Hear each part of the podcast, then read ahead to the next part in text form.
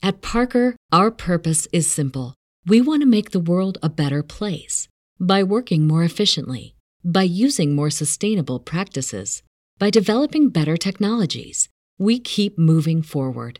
With each new idea, innovation, and partnership, we're one step closer to fulfilling our purpose every single day. To find out more, visit parker.com/purpose. Parker, engineering your success. Bonds hit high. It's a deep.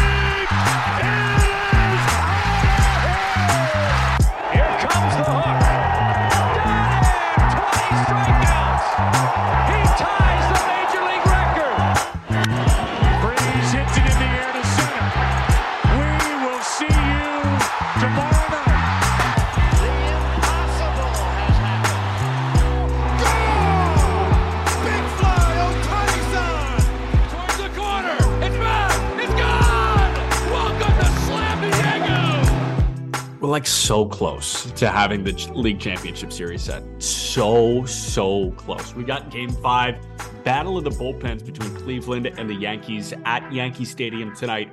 Peter, before we get any farther, are you going? No, I don't think I'm going to go. I should go. Should I go? You should. I understand if you don't want to go. You already have Oh no, I engaged. I want to go. Do I want to spend another 250 $300 on tickets when I can just watch it here, maybe stream live?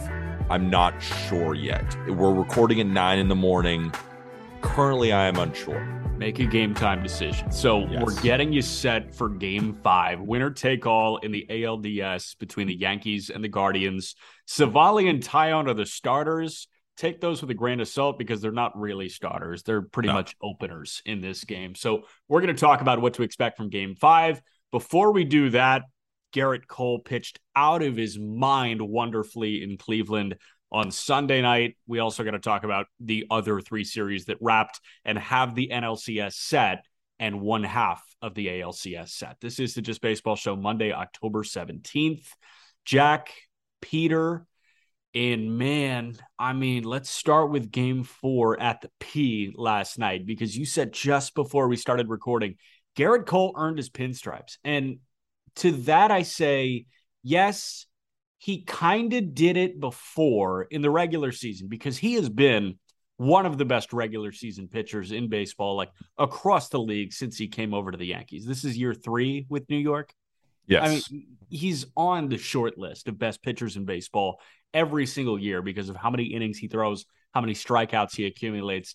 This was his one rough year ERA rise, and still a rough year is like a 3 5 ERA. But him showing this in the postseason, not just game one at Yankee Stadium, but game four in a hostile environment in Cleveland was incredible. And I think I'm done doubting him in the postseason.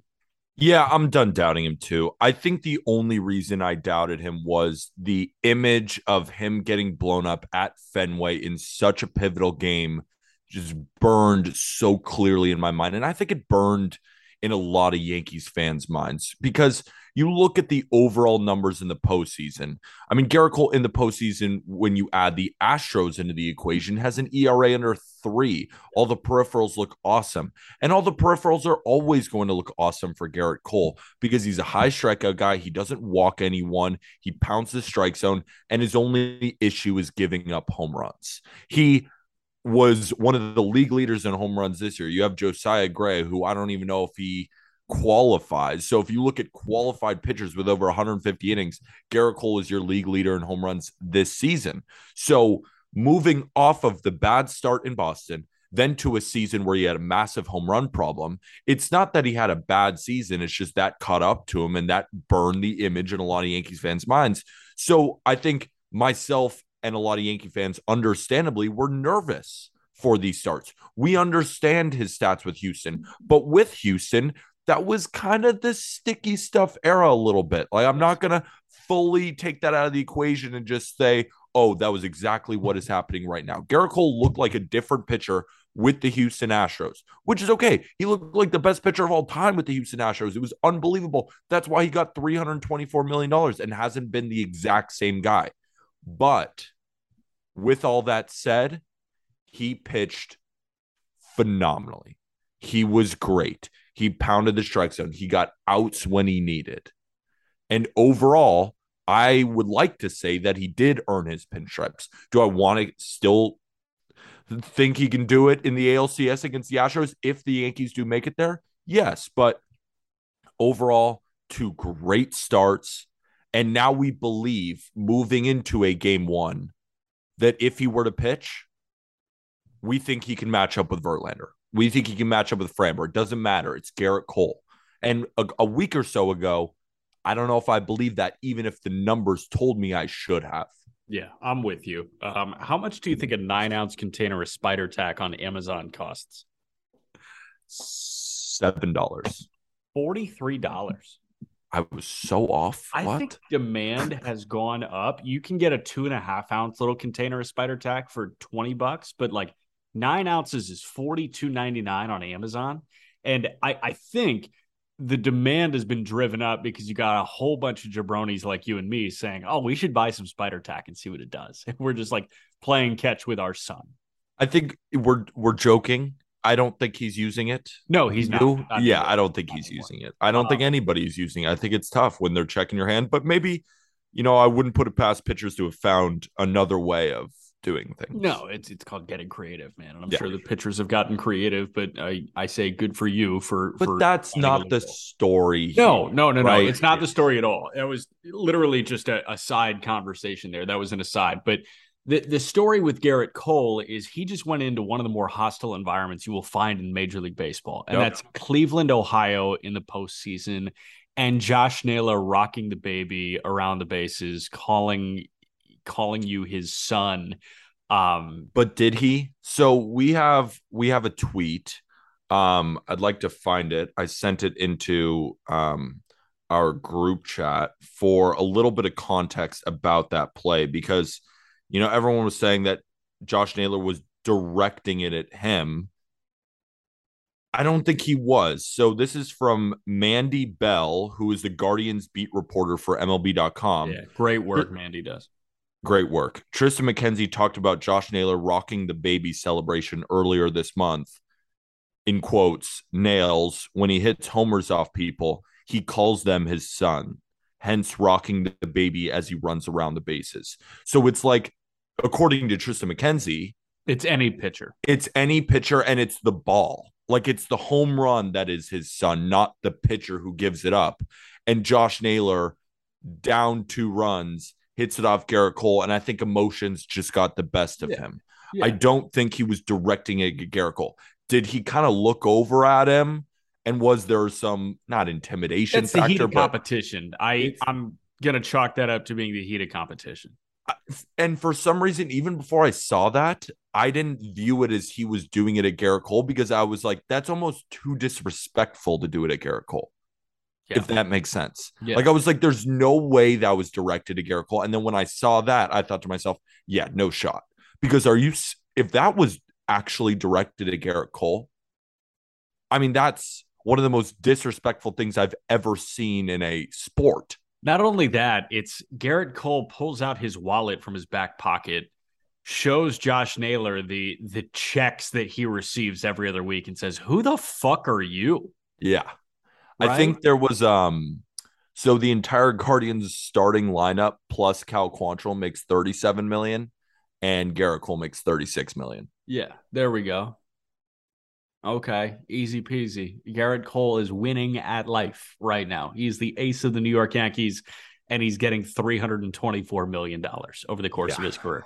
So, yeah, Gerrit Cole's winning, and, and he won yesterday. And the thing that sums it up was honestly just one pitch and the reaction after pitch number 110 of his outing, you know, getting that punch out to end the seventh, and him coming off of the mound, walking towards the first base dugout, you know, mean mugging and just yelling. That guy laid it all out on the line. And what I love about Gerrit Cole, there are a lot of things that I don't love. I, I think that he is easily combustible. I think that there are times where things snowball on him where they shouldn't snowball on him. We see it a lot during the regular season. We heard his remarks about a game starting three minutes late and how that totally screwed him up. That shouldn't be the case with the $324 million ace of the New York Yankees. But what I do respect out of Gerrit Cole is this guy can turn on that ultimate competitive switch like a switch. And he did it for 110 pitches against Cleveland on Sunday night. And seeing all that emotion pour out of him after that final pitch of his day was so fun to watch because that's a guy that has a level of give a shit that everybody strives to meet in their life. It's incredible. It's incredible to watch him perform. He earned his money. He dominated, but I know that he knows it's not over because I know that he knows the Yankee fan base. And if he goes into a game three against the Astros in the LCS, which is not a guarantee at all, but if he goes in and he gets bombed, it's the same thing again. Yeah. He is still walking this tight, and it's because of that start in Fenway. It is because of the home run problem in um in the Regular 2021 season. season. Yeah. So but it was phenomenal. It was great. I want to touch on a couple other storylines. Um because I think the one that maybe shined brightest um because of quotes from Aaron Boone was the Clay Holmes situation. Stupid. um yeah I, i'm so when i saw the quote i was livid. I was so upset. And because you couldn't define an emergency situation more than the yankees getting walked off. You couldn't. Yes. i mean it's four to two. You got a couple outs. You, you put in clarke schmidt who is basically a rookie into that scenario where he's not a closer he's not used to coming in those type of situations and while he's been good you can't rely on someone like that in on the road with runners on like that. That should have been a Clay Holmes appearance, but Aaron Boone, the story is that he was only going to use him in an emergency situation because he still felt that Clay Holmes was dealing with an injury. Yeah, we need a definition of emergency from Aaron Boone because I define that exact scenario as emergency, right? It, it was what? It was 4 3 at the time, bases loaded. And Oscar Gonzalez, I mean, and you need a ground ball, and Clay Holmes has a negative just- 40 launch angle. I mean, he is just sinker, sinker, sinker. You see what he did last night? He was e- he, sinker every single Every pitch, pitch. until the last one when he got J Ram. So first, also Jose Trevino masterclass last night. Did you see he he was framing everything? I think he stole four or five strikes. Fantastic performance from him. But yeah, Clay Holmes was just sinker, sinker, sinker, and they couldn't hit him. So that's my thing. I love when people tweet about the umpires saying this zone is horrible in terms of like giving guys strikes off the strike zone You because that means that the and catcher is good. You Yeah. have Trevino and Hedges, two of the best pitch framers in baseball. It's not really also this was kind of the Alan Porter game over at first. oh, yeah, it was. I love Costas and Darling every single time Porter did everything. Man, that's like the story here. Like they were just talking up Alan Porter so much. And I was like, I kind of understand why. He was dominating. Like Cole was great. Holmes and Wandy in the back end for the We, Yankees. we power but Alan rank Porter people that great. were really good, right? Yeah. Gerrit Cole, Alan, Alan Porter, Porter. Wandy Peralta. Jose Trevino. and Josh Naylor. Um, but I think there is an aspect of it like if the Guardians aren't getting their blue pits, it does seem like the offense doesn't really roll. And I think that was the issue coming into this series that they they have to be able to string together these hits and against pitchers like Gerrit Cole, it gets extremely extremely hard. But we're going to preview game 5 and I don't know how hard it will be against Jameson Taillon. I'm not sure if it will be that hard or not. We shall see. Uh, Taillon, this is not his first appearance in the postseason. Earlier, he had a very unsuccessful appearance uh, in extras, right at Yankee Stadium. but it was bloops. I mean, his location was bad. I was there. He was throwing everything right down the middle. But again, he was coming in a situation that he's not used to. So I hear you on on if the bloops didn't fall, um, it would be a different story, and the Yankees would be dominating this series. But to that, I say the Guardians have been blooping and Oh, yeah. fisting soft singles everywhere all year long. And I heard a great line that I want to recycle here. If your grandmother had balls, she would be your grandfather. It's an if, right? Yes. No, I, I'm not taking anything away from the Guardians. I even wrote it in my article when I was talking about um, the last game. I was just previewing and obviously not gambling on, on the game. And I said it's not luck if it happens every game. Yes. It's just how the Guardians play. How they do it, Don't man. strike out. They put the ball in play. They force the defense to work. Instead of striking out, they might hit a little bloop. And if you hit five bloops in a game, One's gonna fall. one or two is going to fall instead of those being strikeouts. So I'm not taking anything away from them because this is a team that is not built on luck. It's built on putting the ball in play and, and testing the defense. yes. And when you don't have an elite defense, more often than not, those will fall. But that's what I'm saying here that they're not built on the home run. They're not built on the double in the gap. They're not built on anything like that. They're built on getting. So if that bloop isn't falling, is what I'm saying. They Yeah. are having a tough time putting together innings where they can score runs. A good example is last night. You know, they had a couple of hits, but Josh Naylor had that solo home run. But besides that, the offense never came to play. No, and they're going to need Naylor. They're going to need J Ram. They're going to need Oscar. They're going to need one of the three to really step up in game five for them to get this win tonight. Let's talk game five because we spent about 10 minutes before we hit the record button talking about what your play is for tonight. On the betting side, I'm just trying to compute how the hell this game is going to play out in my head. And I, I have no idea how, but I think we came to some good conclusions. And that was that if runs do come, they're going to come in the front half of the game against a Civale, against a Taillon, maybe against a Nestor that is not necessarily accustomed to coming out of the bullpen in a winner take all game. And maybe against a guy like Shane Bieber on short rest, or maybe a, a Trevor Stephan who comes out of the bullpen in the third inning it's going to be unfamiliar territory for a lot of pitchers um, in the front half of the game. And that's where I think we think the runs are going to come. I agree. So before we talk specifically about what bet I'm going to make, because I'm still unsure, but this is kind of how you and I were talking about it pre-record, is that Jameson Taillon is going to get the ball. And in that relief appearance, he allowed two runs on three hits. His ERA in the postseason right now is infinity. Like he didn't get an out. So that's what we're dealing with, Jameson Taillon. But again, it's not like the Guardians were hitting the piss out of the ball. Um, do I think that Jameson Taillon can pitch decently? Well, yes, but how long will he go is the question. I think he will go one time through the order. Here, this is how I would do it. You want to know how I would do it? I would go Jameson Taillon one time through the order. That's it. I'm not. He's not going beyond three innings, in my opinion. Then I would go to Nestor and I would get him for one time through the order. I like the righty lefty split. And then I'm what I'm going to go to is another righty. I'm going to switch it up. I'm going to go Lou Trevino. Or, and then maybe you can go Wandy, you can go Loaisiga, you can go Schmidt, you can go Holmes, you can do a lot of different things there. For the Guardians, what I want to do is I want to go Aaron Civale. I, you know, to be honest, I don't want to go to Aaron Civale at all. No, not at all. But if you have to go to Aaron Civale, and I think the Yankees are going to hit him. I mean, they've hit him before. There was a start I remember where he threw three innings and gave up five plus runs, and then there was another start where he went six innings, four runs. I am not confident, especially in Yankee Stadium with Aaron Civale pitching well. So, and then after Civale, what are the Guardians going to do? It's still unclear, but what we do know is that Stephan, Karinchak, and Clase have not pitched in the last two games, and those guys are their studs. De Los Santos is uh, also going to be available, and when I saw him live, he throws pellets. He I mean, I've watched him so all good. year yeah. because I bet on the Guardians every fifth day. So I've I've seen everyone in this bullpen 30,000 times. But so they have plenty of guys. So I think runs will be at a premium in the later innings. yeah. It's not a guarantee, though. It's not a guarantee. But when I look at the early parts of the game, that's where I feel like the runs are going to come in.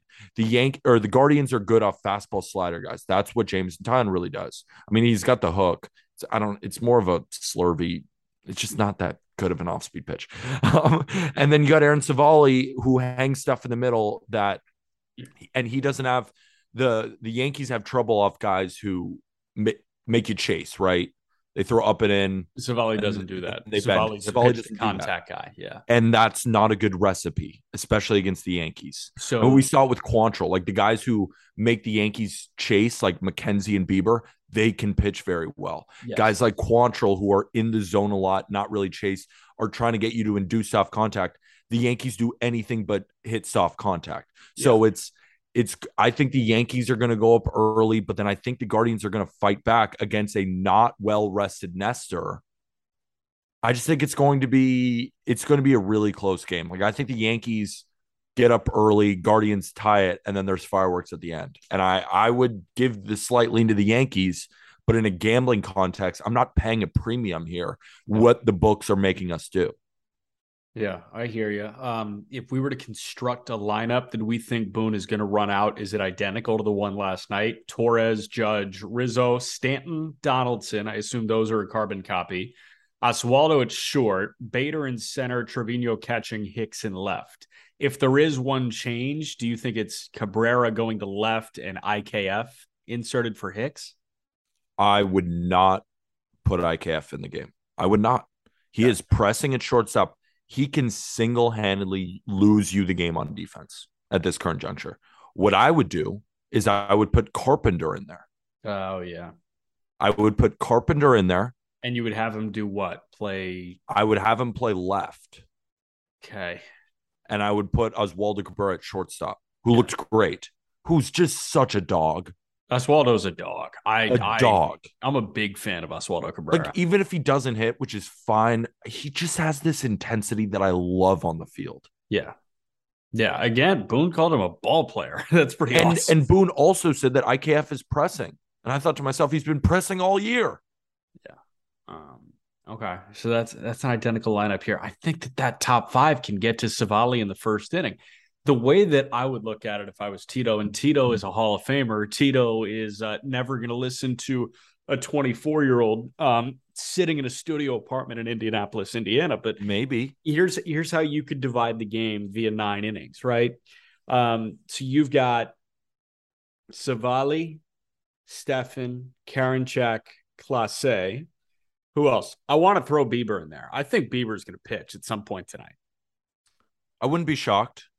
Think I wouldn't be shocked. I think he should. I mean, Gerrit Cole went on. He, Bieber should be ready. I, I wouldn't. I think we'll see Bieber in some aspect. So that's five guys that you've got nine innings to play with. The way I would do it, best case scenario, Civale for two, Bieber for two after that. Mm-hmm. That's four innings. Then you got Stephan for about one and a third. I would go De Los Santos, then Stephan, then Karinchak, then Clase. So you got four guys over five innings. You can do that. I feel great about that. I feel great about that too. This is going to be a sick game. It's going to be. But it's awesome Civale. Game. Like I would just start Bieber because if you start Bieber, it's and you lose, you chalk it up. You gave it your best shot, right? I think Civale could be the reason they lose this game, and then it goes up early, and then it's just back and forth between bullpens, and then the Yankees end up winning it could be wrong. That's all we can do here. But that that just doesn't feel like the right decision here. If Civale had this history of being really good against the Yankees and he just had a bad season, you think, oh well, he actually matches up good against the Yankees. He doesn't. He doesn't get you to chase. He, he's going to try and get you to ground ground out and he's going to try and get you to and this team balls. lifts more than any other team and it's just not what's going to happen i and bieber he he was a little shaky through the first inning. He gave up that home run to Stanton, but he really settled in and dominated. He dominated. He looked like Shane Bieber if it weren't for that home run from Giancarlo Stanton, which was also it went out to right field and it kind of barely went out. It's not like Stanton crushed that ball either.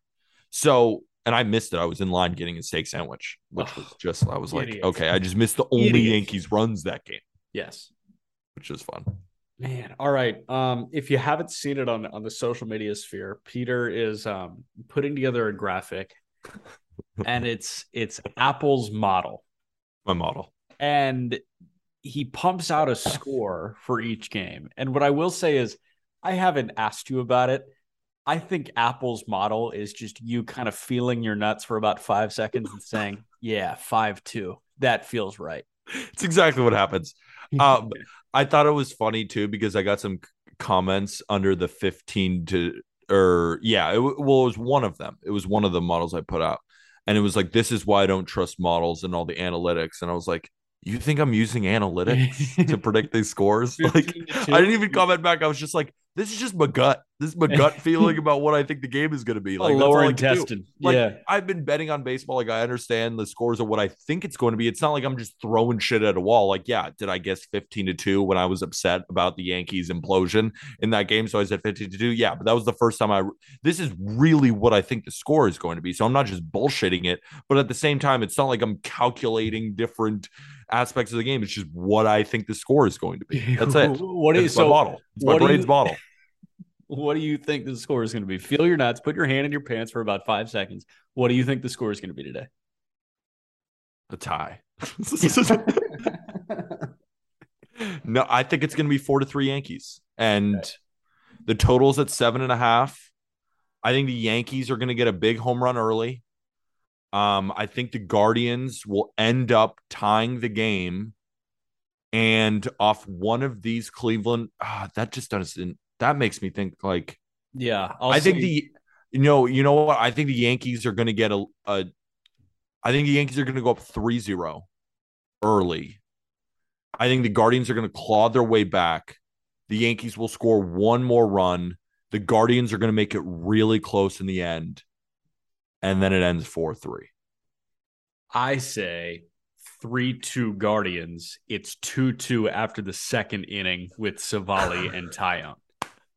One run's coming in the last seven innings of the game, and it's going to come against the Yankee bullpen.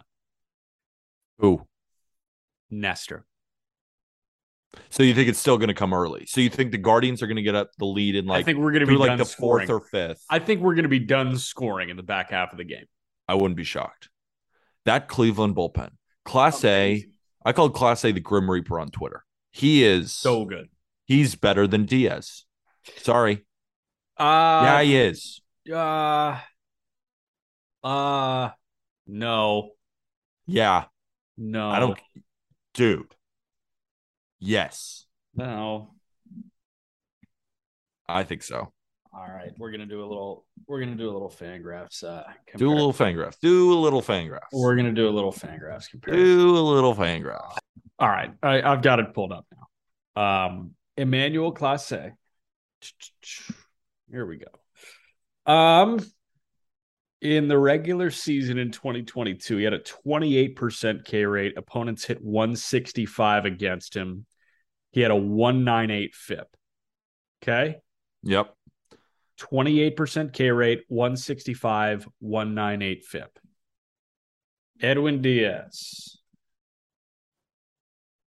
in the 2022 regular season had a 50.2% K rate.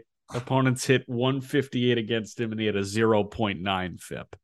Yeah. No, I'm not saying that Edwin Diaz didn't have a better regular season this season. I mean, Diaz is the best closer in baseball. Clase second. There's no problem with second. There's no problem with second, but I'm saying if I need three outs, I'm going with Clase. I'm going with Edwin Diaz. Wrong. There we No, go. it's, it's it's it's just up to opinion because I I mean we've seen Clase do it a little bit more in the postseason, and this is Diaz's first. I mean, he's had amazing seasons before. I mean, I remember back in 2018, he had a 196. In 2020, in that shortened season, he had a 175. But there have been years where he wasn't quite as good, and the peripherals always looked amazing for him. So I'm not going to judge an, a reliever on an ERA. He's always been very good. He's had a blip here and there, but that's the thing with Clase. Never had a blip. Never had to worry about peripherals versus ERA. It's always been elite. And then you look at the stuff. While Diaz throws 100, Clase's got a 100 mile an hour cutter. And then if you think that Diaz's slider is so amazing, it is. But Clase's got the slider too. I just think who do I think is tougher to hit off of? I think that there is more of a possibility that hitters can hit Diaz's fastball than they can hit Clase's cutter. And then I think the slider is 100th percentile versus 98th percentile. Like, opponents opponents hit 114 against Diaz's slider. They hit 266 against his four seamer. Okay. Um, I will still say that Edwin Diaz is the best closer in baseball. Uh, but Clase is two for sure. All right, so you got four three Yankees. I've got three two Guardians. Interesting. Cool. Um, we're going to recap the three series that are finished. But first, go to justbaseball.com, click on the shop, and use the code October15. And all of a sudden, you get sweet gear for like cheaper than you would normally get it for. It's actually incredible. It's an incredible phenomenon. So what you're going to do is you're going to put October 15 in the promo code area. And you get 15% off. Hats, sweatshirts, long sleeves. It's all stocked up. And if you have a problem, so we've had a lot of people getting merch, which we appreciate, guys. Um, at Lefty McKee, that's Kendall McKee. He's our merch coordinator. If you have a problem with shipping, because there have been a couple of states where people say, "Oh, is it?" It'll it'll give you an alert where it says, "Oh, it won't, ship, to, this your." But it's it's always it's almost like a bug on the website for some reason that Kendall then just has to approve certain states for whatever reason. But we ship to most states. We ship to Canada. Like we'll we'll get you your merch for some reason in a couple of states. I know Maryland was one of them that um it it gives you that alert and says we can't ship there. But if you just send him a message, he'll approve it and you're good to go. Fifteen percent off. Just baseball merch. Best way to support this show, as well as give us a five star review if you've been been enjoying. Like why not? Why not us? 100%. Why not? Why not us? Right? If you get a hat, never take it off. Never. Never. I think the next thing to come in the line is the is the winter hats. We need a just baseball beanie. I need a Ooh, so I like that. Yeah. I like that. We'll we'll talk to Ken. We'll, we'll talk. Well, we'll I'll have my people call your people. Okay, perfect. um, winner of Yankees Guardians is going to see the Houston Astros, who, who swept over four games. I will say. Um, I think this series finished 3 0 and 1 in favor of the Houston Astros because they won an 18, one nothing in that game in Seattle. I was working Ball State football on Saturday afternoon. It was a two o'clock kickoff. Game ends around 545. They beat UConn. Shout out the Cardinals. Chirp, chirp. Chirp chirp. Yeah, taking on Jim Mora. You remember Jim Mora, the head coach of UCLA? He's now at UConn. And it- he apparently lives in a haunted house. And he said there's good ghosts living in his house. Um, UConn is terrible. it's awful. I, not that shitty this year. They're less shitty now. So acknowledge that. What Um, I, you know what I'm acknowledging? The six and zero Syracuse Orange. Oh yeah, shout out them. Dino's got the boys right. Boys are right. Sean Tucker It's- beast. All I got to say is Alabama has one loss. Syracuse has no losses. Do with that information with what you will. Tennessee's got no losses, man. Josh Heupel, Hendon Hooker. Uh, I mean, come on. But the Houston Astros. I was. We finished the game at like five forty-five ish. Wrap up post game at like six fifteen. Get in the car with my broadcast partner, and we're driving back about forty-five minutes. About halfway through the drive, say, "Oh well, um, a Houston and Seattle are scoreless going into the seventh. You mind if I turn that on?" He's like, "Yeah, for sure." seventh through 10th, I'm listening to Rick Rizzs on the radio for the Mariners. And then 11 through 18, I'm not taking my eyes off the television.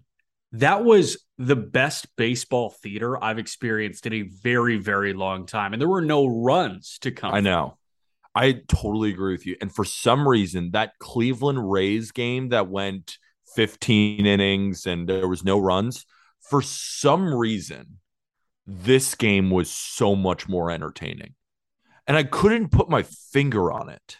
I'll tell I you guess exactly because what it was. I'll tell you ener- exactly what it was. It was Tell me. Seattle. It was the It was Seattle. game in Seattle in like 20 years in the postseason. And I, I don't think fans sat down for two straight hours. No. From for I actually the game started at around four, ended at what nine forty five. It was a six hour, 22 minute game. I don't think they sat down in Seattle. Well, let's talk about the actual game. That Yeah. was, I mean, it was it was the most fun I've had, and you know, I'm just a I'm a pitching dork. Like I love it. So Me too.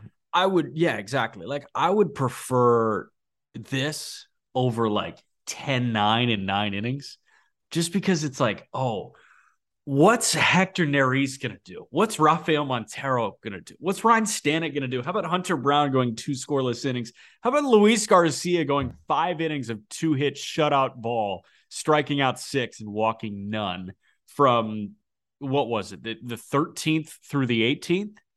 I mean, come on, man. Like that, I gotta say, I would rather a 10-9 game in the ah. playoffs. That is electric. The, that is electric. Is like, who the hell's gonna score here? Um, no, I agree. 42 combined 42 combined punch outs in this game. Insane. And then you have Kirby, right? I mean, he was incredible in his first yeah. postseason start. Tip of the cap to George Kirby. Andres Munoz was great. Matt Brash, dick on the table moment to end, yeah. you know, the, the ninth. And then you got Sewald going two scoreless innings. You got Swanson, Festa, Matt Boyd, Penn Murphy. Uh, although Murphy was the one to give up the run. I mean, it was just like it was two dynamite bullpens going back and forth for a game, like a game and a half. There was and one mistake, so one mistake that was made, and that was the Penn Murphy sinker to Jeremy Pena. Yeah. Who hit it out of the park. And that ended up being the game. I just want to also shout out Luis Garcia to five shutout at the end of that game. Yeah. What a performance. Are you kidding me? It was great. A guy who's been in the starting rotation all season didn't make the final rotation for the Astros because that's how good the Astros are. And he came in and dominated. I thought that was one of the best pitching performances of the postseason so far, considering the circumstances. It was fantastic. You had you in that game, you had to throw a shot. It's different than when you're starting and anything can happen. But he came in from the what was it, 13th through the 18th inning, through five innings, two hits, everything was working. But the Mariners, man, they just they couldn't put anything together offensively. And someone else on the other side who couldn't put anything together offensively, Jose Altuve. 0 for 16. He went 0 for 8 in that final game. I've never seen that ever from Jose Altuve. I've never seen him struggle like that ever. So what was crazy to me was Altuve and Yordan Alvarez combined to go 0 for 15 with five punch outs in that game. You just don't see that. No, not at all. And Kyle Tucker was two for seven. Both of his hits were singles. I mean, leave it to Jeremy Pena in that eight spot, and, and he was he was one no, for eight. Like the, that, that's not a good day. One for eight in the two spot. He was in the two spot. Yeah, and Pena has officially taken over for Carlos Correa, and yeah. and we knew that he had taken over in like May because he had a great start to his major league career. But I mean, if if anybody had any doubt as to how the Astros would fare in a post Correa world, might I point you to Jeremy Pena? Because this guy is going to be the shortstop for the Houston Astros. I bet they hand him a contract. I bet he's the shortstop for the Astros for the next 10 years, 12 years. The glove is taken care of. And if he hits like this, it's more than taken care of. Yes. Uh-huh. I also, there are a couple more things that I really want to shout out about the Astros because first, six straight ALCSs. Yeah. That level of consistency is almost unmatched. This is a dynasty at this point. Yeah. And I think at this point, they are the World Series favorites, and they should be. And they were probably going into this playoffs one of, if not the postseason. I mean, it was the Dodgers, then it was them in terms of the odds, and yes. the Astros were right there. And they are the only one seed to make it out.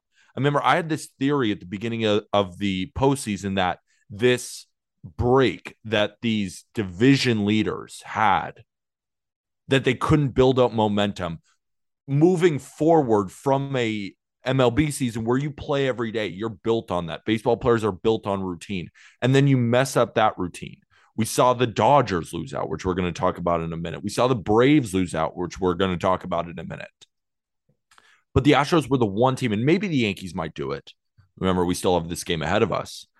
But for the Astros to sweep, not only was the sweep incredibly impressive because the Mariners are so good and deserve to be here. And if you put the Mariners against the Guardians or Mariners against the Yankees, I think we both agree that they could have beaten any of them.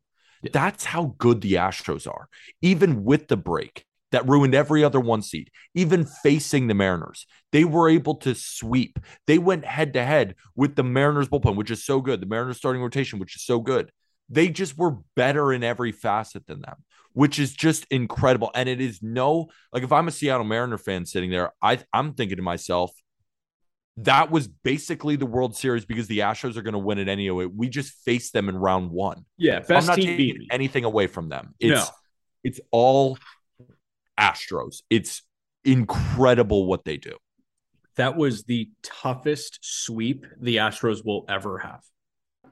I mean, that was as tightly contested a swept series can possibly look. I mean, the comeback at the end. I mean, they were winning that game, and then you know, yeah, I agree with you. It was It was incredibly tough. It, it could easily have been two one Mariners. walk off homer down one. Yordan pokes one into the Crawford boxes in the seventh inning in game two. And then you've got an 18 inning, one nothing game in game three. That is the hardest sweep you will find in any postseason series ever. I'll stand by it. Um, the other thing that impresses me so much about Houston, and, and I think why they were a clean, a clean sweep between me, you, and Aram as our World Series winner when we picked the postseason, is because somehow the pitching's not taxed right now. They they've got a double off day. They start on Wednesday, a triple off day. Sunday, Monday, Tuesday they're going to have off. And here you are, you can run out Cristian Javier who made one appearance out of the bullpen in the ALDS to start game 1. It was like a top fifteen pitcher Yes. in Major League Baseball this year. So Javier can start game one.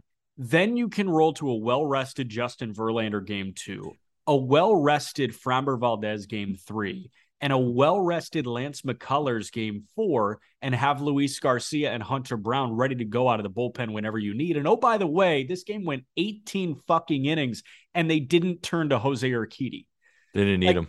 this pitching depth is freakishly good. And you acknowledge starting pitching depth as the thing that gets you through the postseason. The Astros somehow just played the most taxing three game set you could have possibly played. And here they are, not taxed at all. They are the only team where there's not a pitcher from the top of the rotation to the bottom of the bullpen where I don't have confidence in can get me three outs in any situation against any team. Last I year, I would have besides said Jose Urquidy, I guess. no. Last year, I would have said Urquidy. This year, not the case because they've they've been tighter leash on him this year than they were last year. I agree. I, I just if I'm gonna hold them to that high of a standard, like I would be nervous or Urquidy coming in a scoreless game against the Yankees or the Yeah. Guardians. this team that was two games away from winning the World Series last year added Justin Verlander and Lance McCullers to the fold. This is the best version of the Astros we've seen. Yes. Keep they are incredible. it. Keep on saying it. Another Got to give it to Se- Seattle. Yeah. I mean, I'm sorry, guys. We, it's such a tough way to go out, but I know you can hold your head high, knowing that there will be more series ahead, and that you went up against most likely the World Series winner. That's what happened, and you just happened to face him in round one. Like I guess it could have been cooler if you faced the Guardians of the Yankees, beat them, and then face the Astros in the LCS. But I feel like the same thing would have been written. It's just the Astros are incredible. Yeah, you- you're losing to the best team in the postseason. Um, all right, how about how about the best team in the regular season getting bounced in four games? San Diego wins game four, five, three. Hader collects his third save of the postseason, and, and the Dodgers are done after four games. Um, I mean, credit to San Diego. Like that crowd at Petco was infectious. It was as wild as Seattle's was. Um, San Diego can make some noise, man. I mean, they've got like they've got the makings. My one worry about them is starting pitching. That's that's my one concern there. Um, Really? Yeah, because they're gonna go to Clevinger again, which sucks.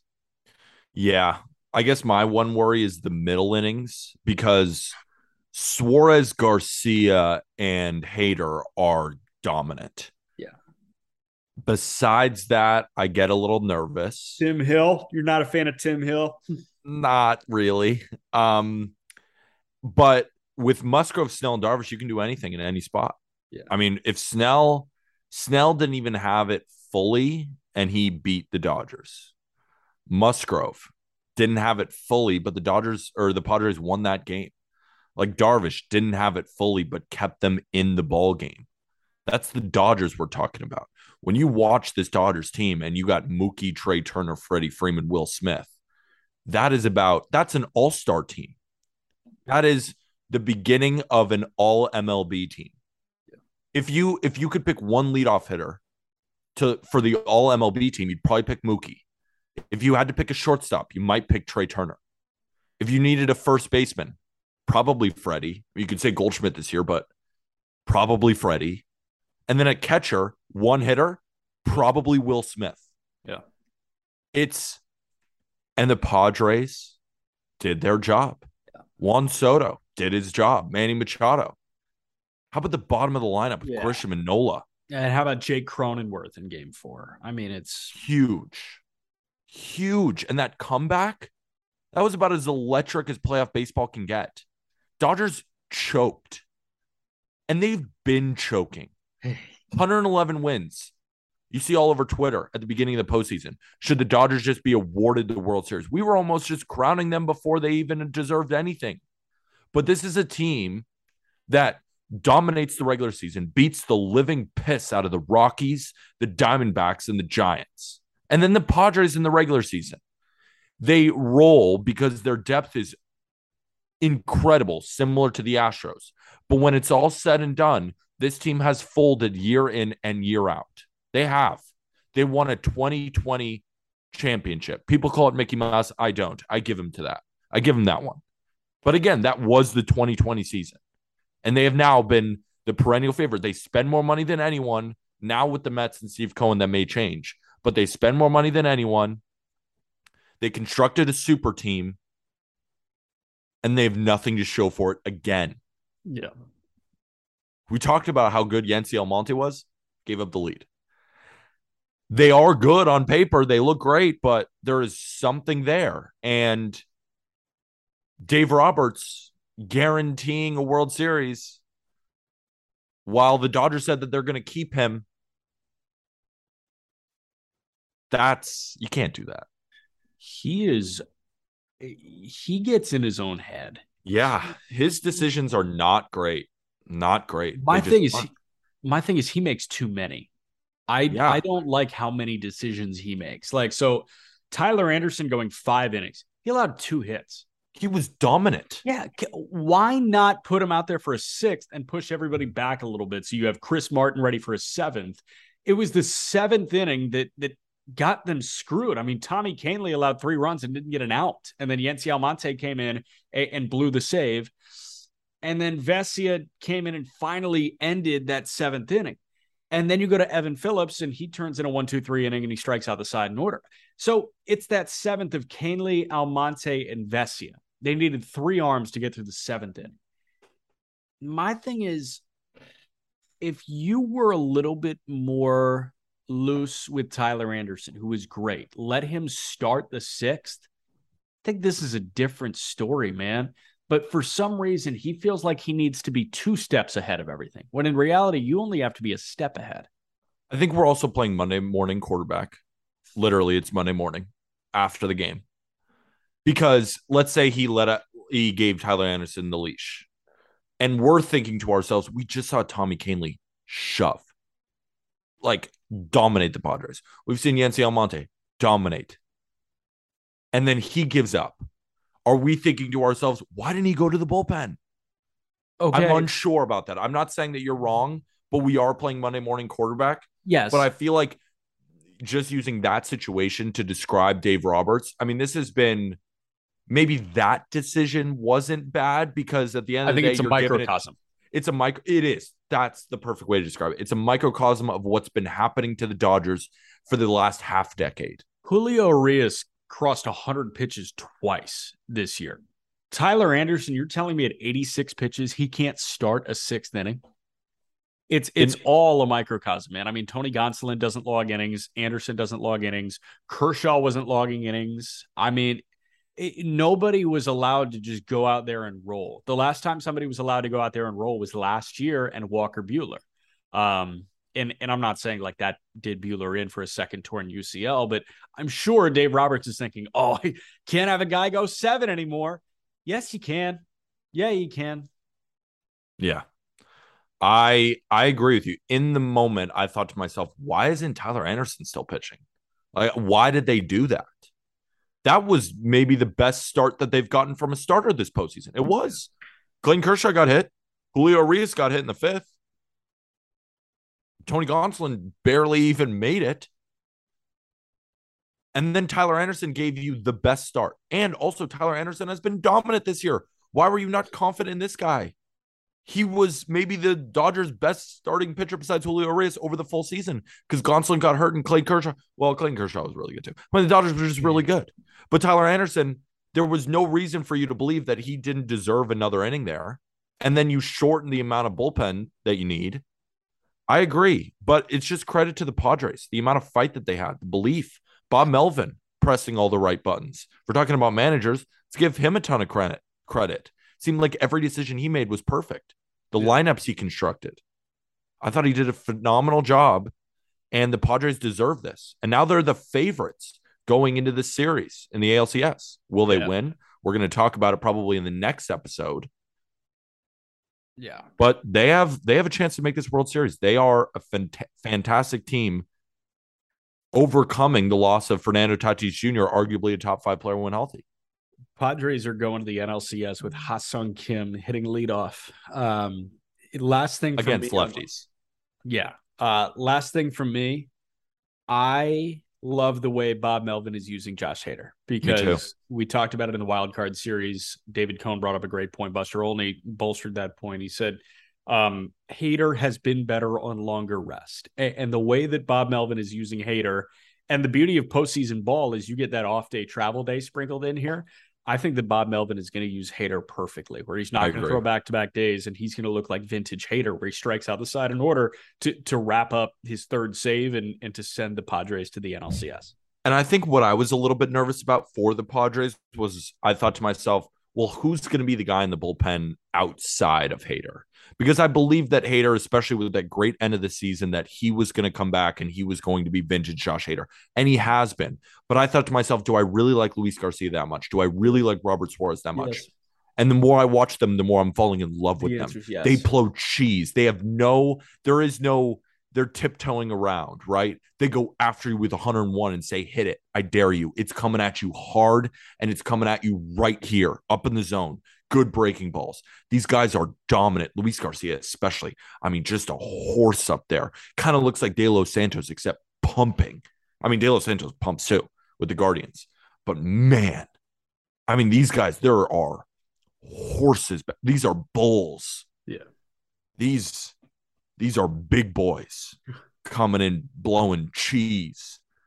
Padres got it all, man. They have the bullpen now. They have the three starters on any given day. They can look like an ace. Musgrove, Snell, Darvish. And then you have an explosive lineup where there's no rests. You would think Nolan Grisham would be the rest, but they've been unreal. What they don't have is the momentum that the Phillies have. Um, mm. I think both teams are coming in with momentum. That's why this is going to be such an incredible series. I think the Phillies have this unmatched momentum right now. They take down the defending World Series champs 8 3 in game four. Um, I mean, they got to Chuck Morton immediately. We knew that Charlie Morton was combustible, and he did combust here. You got a double from Brandon Marsh and Jean Segura. You got homers from Marsh, Realmuto, Harper. Before we get any farther, I said before the wild card series, uh, I want to see a legacy cementing postseason from Bryce Harper with the Phillies going to the NLCS in six games for the Phils so far, Bryce Harper leads the entire postseason with a 435 batting average, with an OPS over 1400. He's tied for the lead with three bombs. He's one back at Yordan with six RBIs, and he's the postseason leader in hits with 10 you ask for a legacy cementing postseason, you shall receive a legacy cementing postseason. He is the postseason MVP to this point. Bryce Harper is maybe the most valuable player in baseball. He won MVP last year because he willed the Phillies into postseason contention by himself last year. There's a chance he takes the fucking Philadelphia Phillies to the World Series by going nuclear against the San Diego Padres. The difference is that this year they have plenty of other hitters too. Yes. Um, when you look at the Phillies lineup, I mean, similar to the Padres, where's the rest? I know Schwarber has not been good this postseason. Rhys Hoskins has that huge home run with one of the most, it wasn't a bat flip, it was a bat stomp. That was electric. JT Realmuto has been solid this postseason at the plate. Nick Castellanos has been good. Alec Bohm has been decent. Stott, not as much, but at the bottom, again, Jean Segura, Brandon Marsh have been some of the best hitters in the lineup. So while Bryce Harper is the leader with a 1437 OPS and it, but this time he's not leading by himself. There is no rest in the Phillies lineup, similar to the Padres, and but unsimilarly to the Atlanta Braves, where Eddie Rosario didn't show up this series. William Contreras didn't show up. Michael Harris, the young rookie, didn't show up. Austin Riley didn't show up. Travis d'Arnaud played great. Matt Olson played great. Dansby Swanson didn't show up. So there was a plenty of rest in the Braves lineup when there was no rest in the Phillies lineup. And can I take my uh, victory lap on Phillies oh, series Phillies, price being yeah. the Braves? Sure, go ahead. No, I just I just want you you to shower me with praise. Yeah. So not only are you super handsome, All right, I like this. I'm gonna sit back. Uh, you guessed correctly that the Phillies beat the Braves.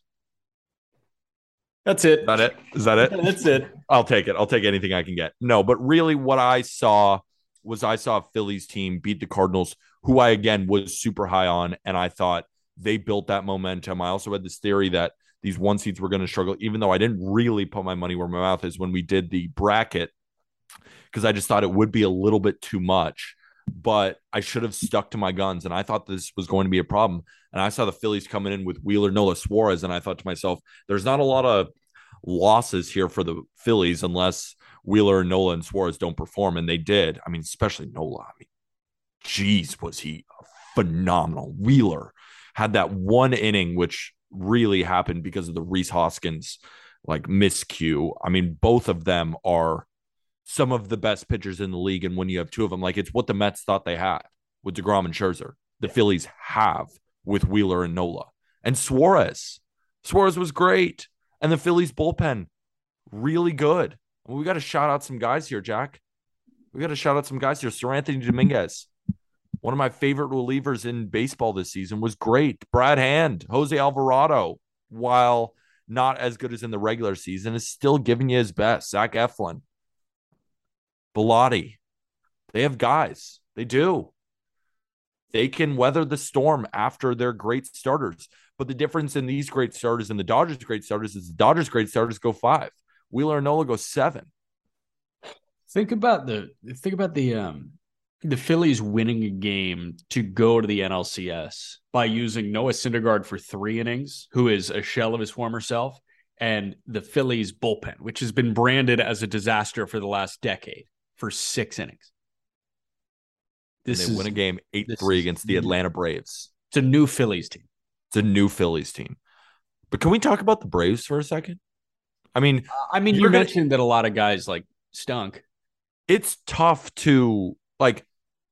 I remember it was so funny. I, I was um I was watching the Q's game with um a couple of my buddies, and and a lot of them are from Atlanta, and I haven't seen them in a long time. And they listen to the Just Baseball show. They say, of MLB podcasts, it's hard to find a more pro Braves podcast than you guys. Like you guys love the Braves and we love listening to, and then you turned on us. Like me specifically, they're talking about me. You turned on us. And I said, Yeah, I pick who I think is going to win. And I thought the Phillies were going to win.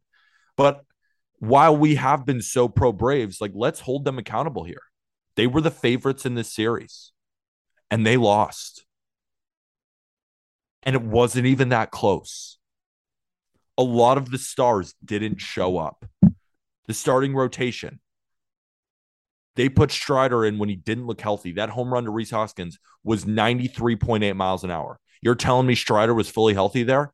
Didn't look like it to me. He started off great, cut the cord because he didn't look all the way there. Fried didn't show up. We're holding, you know, we've been all, all over Gerrit Cole. We're going to hold Max Fried accountable for not showing up. Well, well, here's the difference. Fried has put together incredible postseason outings time and time again. So was Gerrit Cole. He had that one blow up start, but it just ingrained in our minds so much. Yeah, but Max Fried isn't a New York Yankee. That's okay. That's the big difference. But now Max Fried just had that Gerrit Cole start. no, we're not looking at Fried as no. That was that was a one off. Gerrit Cole had a one off. Yeah, I think everybody's realizing that it was a one off now. Okay. But again, like Gerrit Cole, I just think we should hold people- favors. We should hold people to the same accountability that we hold others. But That's fair. acknowledge acknowledge that Cole and Fried are different situations because not only is Gerrit Cole the ace of the New York Yankees, but he also does not build himself much capital by freaking out over very minor things during the regular season. Okay. But I'm still going to hold Fried accountable for you're the ace of the Atlanta Braves, the World Series champion, and your game one against the Phillies and Ranger Suarez. You have to win that game. And he got crushed. Yeah. What I will say is Dansby sucked, Austin Riley really sucked, and Michael Harris really sucked. And those are guys that have been MVP candidates this year, and they didn't show up. That's all I'm saying. If we're going to hold Yankee guys accountable, we're going to hold, you know, we're going to hold Dodgers accountable. Let's hold Braves accountable because we have been so pro Braves, and we're not just going to gloss over them. They were dominant this year. They had an incredible regular season, and they stunk it up when it mattered most. That's just the fact of the situation. You know, the Mets, we held them accountable. Oh, yes, we held the Mets accountable. We bagged on them. Let's bag on the Braves. That's all I'm saying here. We've been so pro Braves. They didn't show up. But to the Braves' credit, they won the World Series last year. It's very hard to repeat. And overall, they had a successful season and ran into a really hot Phillies team who deserves all the praise in the world. Yes. Um, all right. We're going to talk Phillies, Padres tomorrow. We're going to have a winner of the ALDS. We're going to have an ALCS matchup. So we'll talk about that Yankees Guardians game five tomorrow. Uh, and, and we'll pick who's going to the World Series. Cool. Can't wait. You know that uh, Bart Scott, Jets. Yeah. Can't, Can't wait. Yeah. Uh, no, how about the Jets, man? Good, good on the Jets. Um, all right. New York You're, football this year, 14 and 4. Yeah, not Bills, not Jets, terrible. Giants. Not terrible. And the Bills are better than the Jets and Giants, promise you. Maybe. Uh, all right. Peter's going to have a Monday night football pick out for you in a matter of minutes. Um, nothing else for me. Again, October 15 on the site. Uh, leave us a five star review, whole bunch of written content at justbaseball.com. I think that's about it with that. and with that, thank you, everybody.